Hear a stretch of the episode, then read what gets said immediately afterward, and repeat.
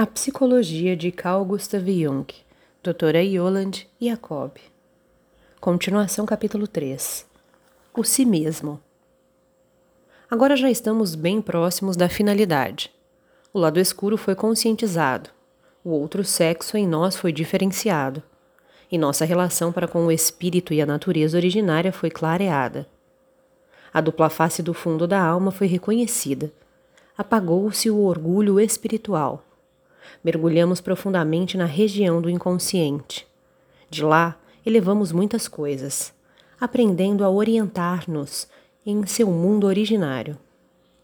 Nossa consciência, como suporte de nossa unicidade individual, foi confrontada com tudo que é inconsciente em nós, como suporte de nossa participação psíquica no universal coletivo. O caminho não se deu sem crises. Isso porque a torrente de conteúdos inconscientes, irrompendo para dentro da região da consciência, junto com a dissolução da persona e da deposição da forma orientadora da consciência, constituem-se num estado de distúrbio do equilíbrio psíquico.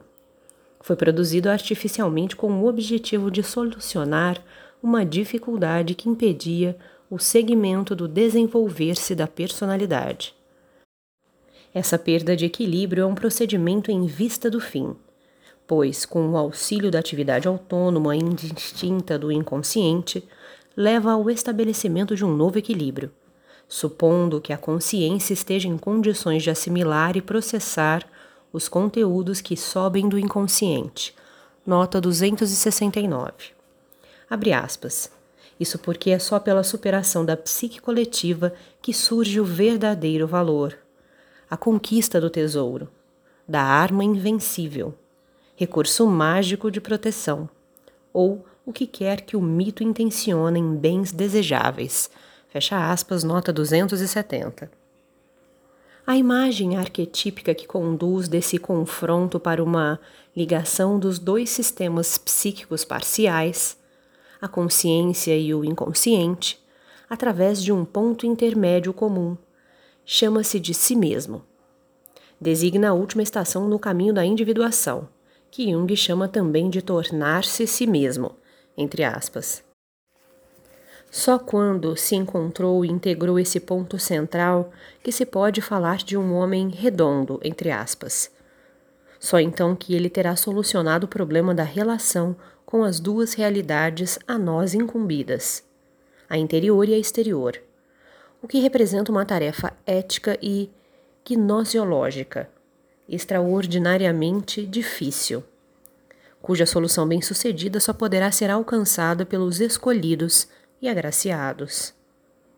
Para a personalidade consciente, o nascimento do si mesmo não significa apenas um deslocamento de seu centro psíquico atual, mas, como consequência disso, uma atitude de vida e concepção de vida completamente modificada portanto, uma mudança no mais verdadeiro sentido da palavra. Aspas. Para que se estabeleça essa mudança é indispensável a concentração exclusiva no centro, ou seja, no lugar da mudança criativa. Ali somos picados, entre aspas, por animais, ou seja, temos de nos expor aos impulsos animalescos do inconsciente, sem se identificar com os mesmos e sem fugir dali, entre aspas. Uma identificação com esses impulsos significaria viver inteiramente e sem restrições sua instintividade. E um fugir dali significaria que nós a reprimimos. Todavia, o que se exige aqui é algo totalmente distinto.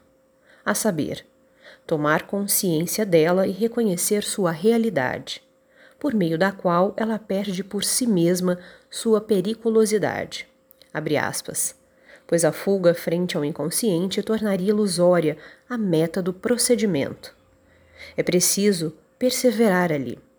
E o processo introduzido pela autoobservação tem de ser vivenciado em todas as suas peripécias e articulado na consciência através da melhor compreensão possível. É claro que isso significa muitas vezes uma tensão quase insuportável por causa da inusitada incomensurabilidade da vida consciente e do processo no inconsciente. E este último só pode ser vivenciado no ânimo interior e jamais poderá tocar a superfície visível da vida.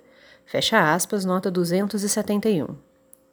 É por isso que também Jung exige que a vida usual do dia a dia e o trabalho profissional diário não sejam interrompidos em nenhum momento, apesar de toda a convulsão interna.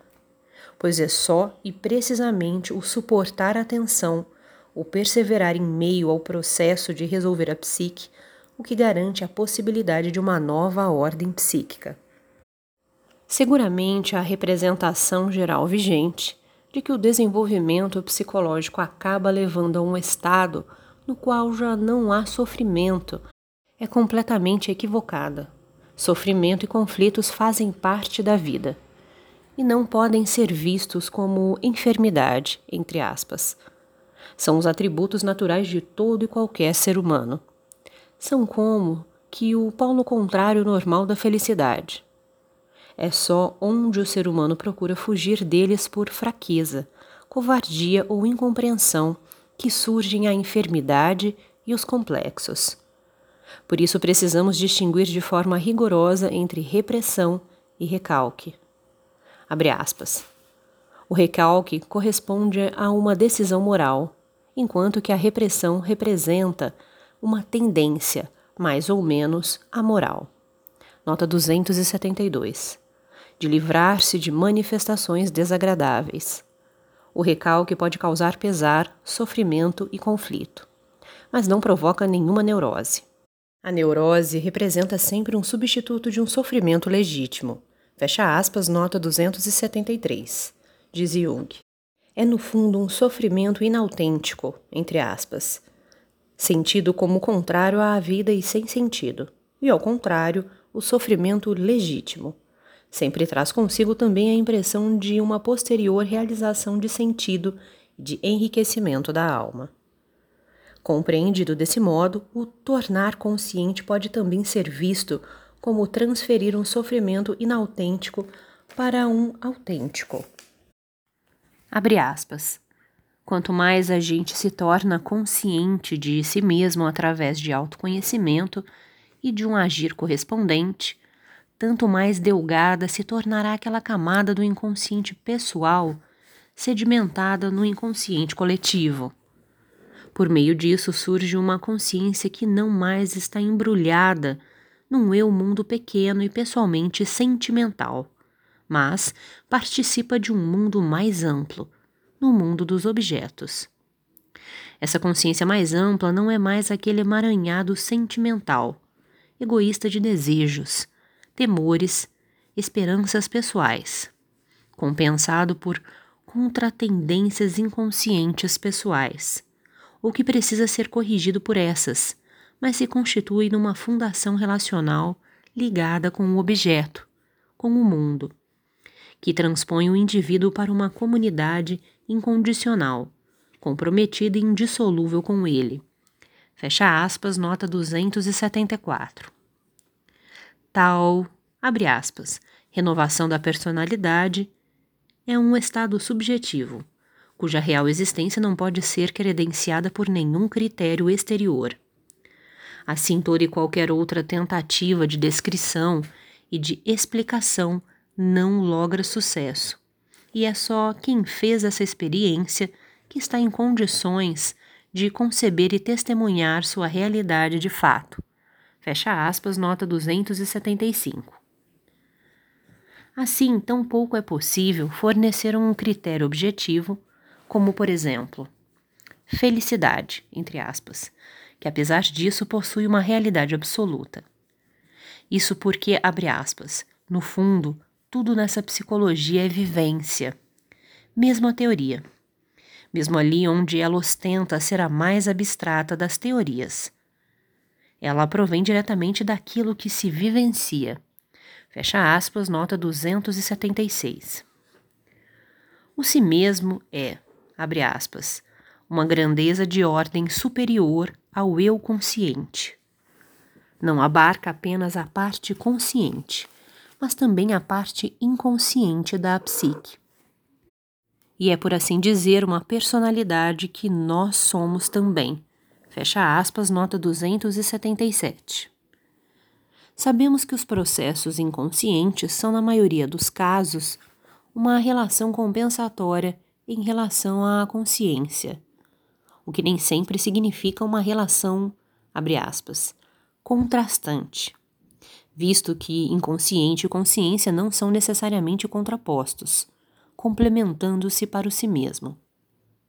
Podemos até nos representar almas parciais mas não podemos, nesse sentido, representar o que é propriamente o si mesmo. Pois para isso seria necessário que a parte apreendesse o todo. O diagrama 19 tenta reproduzir uma visão geral da psique total, colocando o si mesmo como um centro entre a consciência e o inconsciente, de modo a participar de ambos, mas alcança a ambos em sua auréola luminosa. Isso porque, abre aspas, o si mesmo não é só o ponto central, mas também o começo, que inclui consciência e inconsciente. É o centro da totalidade psíquica, do mesmo modo que o eu é o centro da consciência. Fecha aspas, nota 278. Com esse desenho, busca-se expressar que o si mesmo forma tanto o centro quanto inclui, e abarca todo o sistema psíquico com a força de sua irradiação. As diversas partes já discutidas do todo da psique são reprisadas igualmente no esquema, sem postular com isso um arranjo real, uma gradação de valor, etc. Isso porque, propriamente, só é possível representar algo assim tão complexo num esquema de modo bastante limitado. Esse esquema deve servir apenas como motivação e uma indicação de algo que só pode ser compreendido corretamente apenas através da experiência própria vivida. Nota 279. O único conteúdo do si mesmo que nós conhecemos é o eu. Abre aspas. O eu individuado sente-se como objeto de um sujeito desconhecido e de ordem superior. Fecha aspas, nota 280. Sobre seus conteúdos, nada mais podemos expressar. Com qualquer tentativa desse gênero, nos deparamos com os limites de nossa capacidade cognitiva, pois o si mesmo só conseguimos vivenciar. Se quiséssemos caracterizá-lo, teríamos de dizer, abre aspas, é uma espécie de compensação para o conflito entre interior e exterior. É a finalidade da vida, pois é a mais completa expressão da combinação de destino que chamamos de indivíduo, e não apenas do ser humano singular, mas de todo um grupo, no qual um complementa o outro para formar uma imagem completa. Fecha aspas, nota 281. Por meio do qual, novamente, estaria sendo dada apenas uma indicação para algo que só pode ser apreendido na vivência, mas não pode ser definido conceitualmente. Esse nosso si mesmo, nosso verdadeiro ponto central, entre aspas, está tensionado entre dois mundos, e suas forças imaginadas apenas como obscuras, mas sentidas de forma bem clara. Abre aspas. É-nos estranho e, no entanto, tão próximo. É tão perfeitamente nós próprios e, no entanto, desconhecido a nós. Um ponto central virtual de constituição misteriosa. Os começos de toda nossa vida psíquica parecem inextricavelmente brotar desse ponto. E todos os fins supremos e derradeiros parecem correr para lá. Um paradoxo que, no entanto, é inevitável, se quisermos assinalar algo que se encontra além da nossa capacidade de compreensão. Fecha aspas, nota 282. Todavia, consegue-se transformar o si mesmo em um novo centro gravitacional do indivíduo, surgindo daí uma personalidade que, por assim dizer, ainda sofre nos primeiros andares da construção, mas que nos superiores é propriamente arrebatada do acontecer de sofrimento e de alegria. Fecha aspas, nota 283. A ideia do si mesmo, que propriamente representa apenas um conceito limite, como é, por exemplo, a coisa em si, entre aspas, nota 284, em Kant. Já é, portanto, em e para si um postulado transcendente. Abre aspas, que até pode ser justificado psicologicamente, mas não pode ser demonstrado cientificamente. Fecha aspas, nota 285. Esse postulado serve, pois, para formular e ligar os processos constatados empiricamente. Nota 286. Isso porque o si mesmo é uma indicação do fundamento originário da psique, que não tem mais outras fundamentações. Todavia, como um fim colocado, é também um postulado ético, um fim a ser realizado. E na doutrina junguiana há que se assinalar precisamente isso, a saber, que exige e leva a decisões éticas. Mas o si mesmo é igualmente uma categoria psíquica e, como tal, é vivenciável.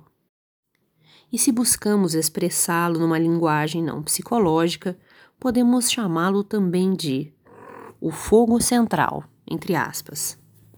Nossa participação individual em Deus, ou a centelha, entre aspas, de Mestre Eckhart. É o ideal cristão originário do reino de Deus. Abre aspas, que está dentro de vós. Fecha aspas. É o que há de derradeiro que pode ser experimentado na e pela psique. Diagrama 19.